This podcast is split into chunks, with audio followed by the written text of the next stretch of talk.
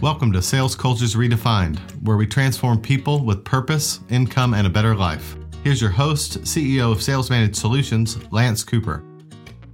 A withering assault, carved from an earlier age and like a river flowing against an earthen bank, has cut away at the ambition of the American salesperson and of the American people. Over the last 30 years, I've seen the life altering effect of this on playgrounds and sales teams, no goals, low achievement motivation, even laziness. I've seen kids receive trophies and applause after losing. At one game, my grandson was told to let up on the competitions so they could score. He was told that his best was getting in the way of the other kids having a good time. I've also seen these new cultural norms affect initiative and aggressiveness in sales and sales leadership rapidly disappearing traits in the character of new reps and their coaches. The erosion began as a small trickle and was hidden in those returning from World War II with the horror of the time behind them.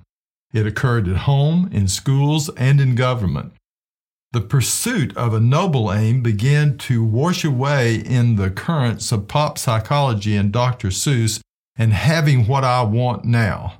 Its assault was powered by the self esteem movement, comfort, and low expectations. The struggle and sacrifice for a better life was replaced by ease and a low demand culture. I think it's important that you read Jonathan Haidt and Greg Lukianoff's book, The Coddling of the American Mind How Good Intentions and Bad Ideas Are Setting Up a Generation for Failure. Here are a couple of quotes from the book. Teaching kids that failures, insults, and painful experience will do lasting damage is harmful in and of itself. Human beings need physical and mental challenges and stressors or we deteriorate.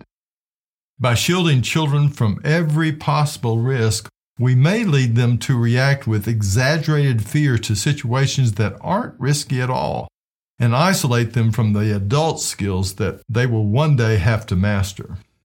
Here's the truth about sales it's not easy, it's difficult, especially moving toward people we do not know in order to get them to spend money on something we say is good for them.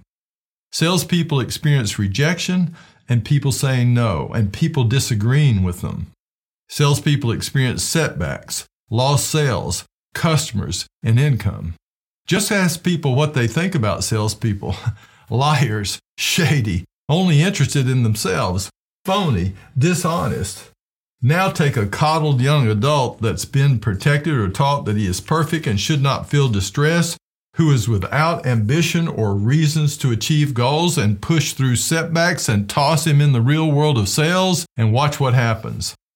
As the authors say, that person experiences anxiety, even depression at high levels, and looks for ways in their day to escape from the pains and suffering normal to any form of real goal achievement. Over the last 30 years, I've seen those attending sales training enter the room without goals, without a strong desire for something better in the future. I blame this on cultural factors that create a debilitating force on our nation's children and young adults. They pound away at their tender and moldable spirits and leave children in adult clothing with a lack of commitment, perseverance, and low motivation toward personal goal achievement. They do not know what being an adult really means in a broken, tough, and demanding universe. But remember this at the end of the day, it doesn't matter about the culture. When someone doesn't apply themselves and easily quits or seeks an easier way, it's their fault, not their parents.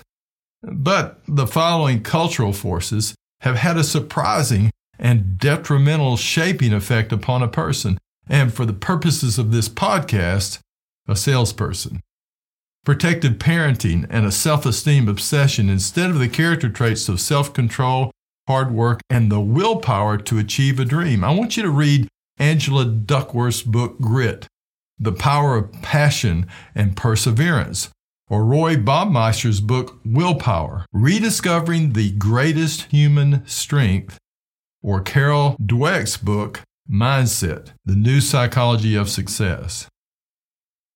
Now, there's also no parenting or mentoring at home, with most of a person's education coming from the advice of a young and unwise peer group portraying inauthentic and perfect lives on Instagram and TikTok.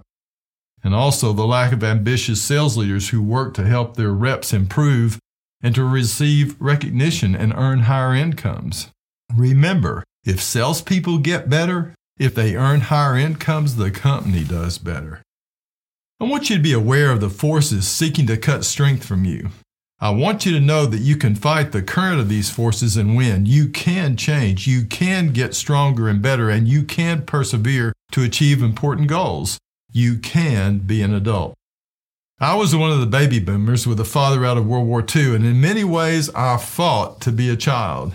And it was not until I was married in my 30s and with my first kids that life and God that formed me forced me to look at myself and change some pretty poor character traits. And I can say today that the way was tough. And sometimes I didn't know if I could make it through. But I did, and my wife and my sons can tell you that I'm better on the other side of those times. The point? You can coach yourself. And those who want to grow into better habits, you can transform. Now, I want to introduce you to some powerful questions that show you or the salespeople you lead whether you care about transformation and change and the importance of goal achievement. The answer to these questions will prove if you or someone else wants to grow and get better. Now, here we go.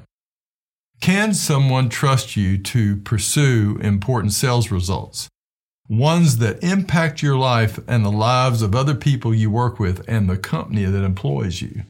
What's your goal? Where did it come from? Who gave it to you? Is it yours? Is it daring and emotional for you. I remember years ago, I was working with uh, Sprint and Sprint retail uh, leaders for about a third of the nation.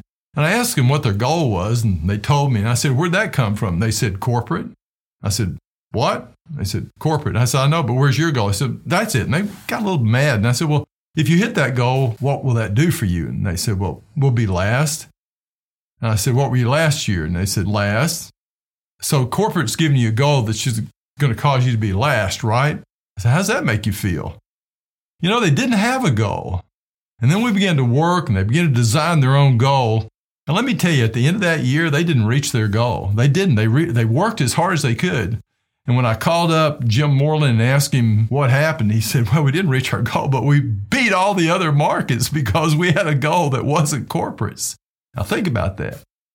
Do you have a goal? Do you really have a goal? Is it yours? Is it daring and emotional for you? Do you have a passion towards achievement? Is it a survival goal or a better lifestyle goal with results that will be better than the present? Are you authentic about wanting it or are you posing as a professional salesperson and as a person with ambition? Posing. Are you excited about tracking progress toward your goal? I mean, if you're going to build a house, you go over and look at it every day, right? To see how it's doing. Do you do that with your goal? Are you tracking it somewhere? Is it on your refrigerator? Where is it? Can you show me how close you are to reaching it? Can I hear the emotion in your voice as you explain how you monitor your success path? Are you making adjustments when you fall behind? Are you following a plan? Have you asked for advice about the steps you should take in your pursuit of it? Have you done your research? Have you put together a list of goal achievement actions? And are you checking them off? Do you believe you will reach your goal? How do you fan the flames of your faith for the emotional strength required for its completion? Who or what are you receiving support from? Are you optimistic or pessimistic? How do you react to setbacks and disappointments and slow progress? Did you feel your confidence rise when someone gave you advice about how to succeed? Are you celebrating small wins and advances and positive and amazing changes in your habits? Do you celebrate progress and visualize a, a wonderful future accomplishment and a better life? Take your time answering these questions.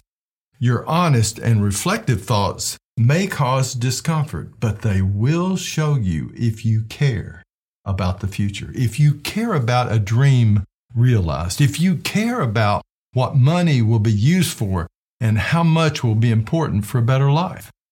Remember to recruit coachable people who already appreciate a hard work ethic, personal responsibility, and an authentic desire for results that will make a difference for the company and for themselves.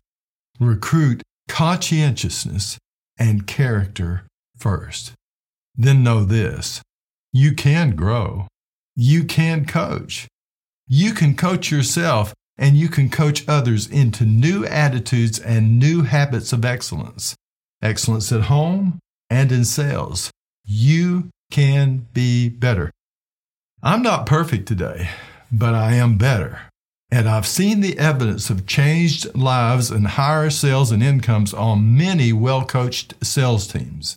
Get real. Get specific about what you want. Be ambitious. Do not be surprised by the forces against you. Fight. Struggle to push back. Work in the moment with an eye and heart for those around you, your customers, your coworkers, your children. Keep reminding yourself about the vision of the future ahead. Achieve your goals for the benefit of others, and if you believe, if you have a spiritual side for you, for some of you, think of it as the glory of God. For all the rest, it will be for your company and for your family. They need you to be the best you can be.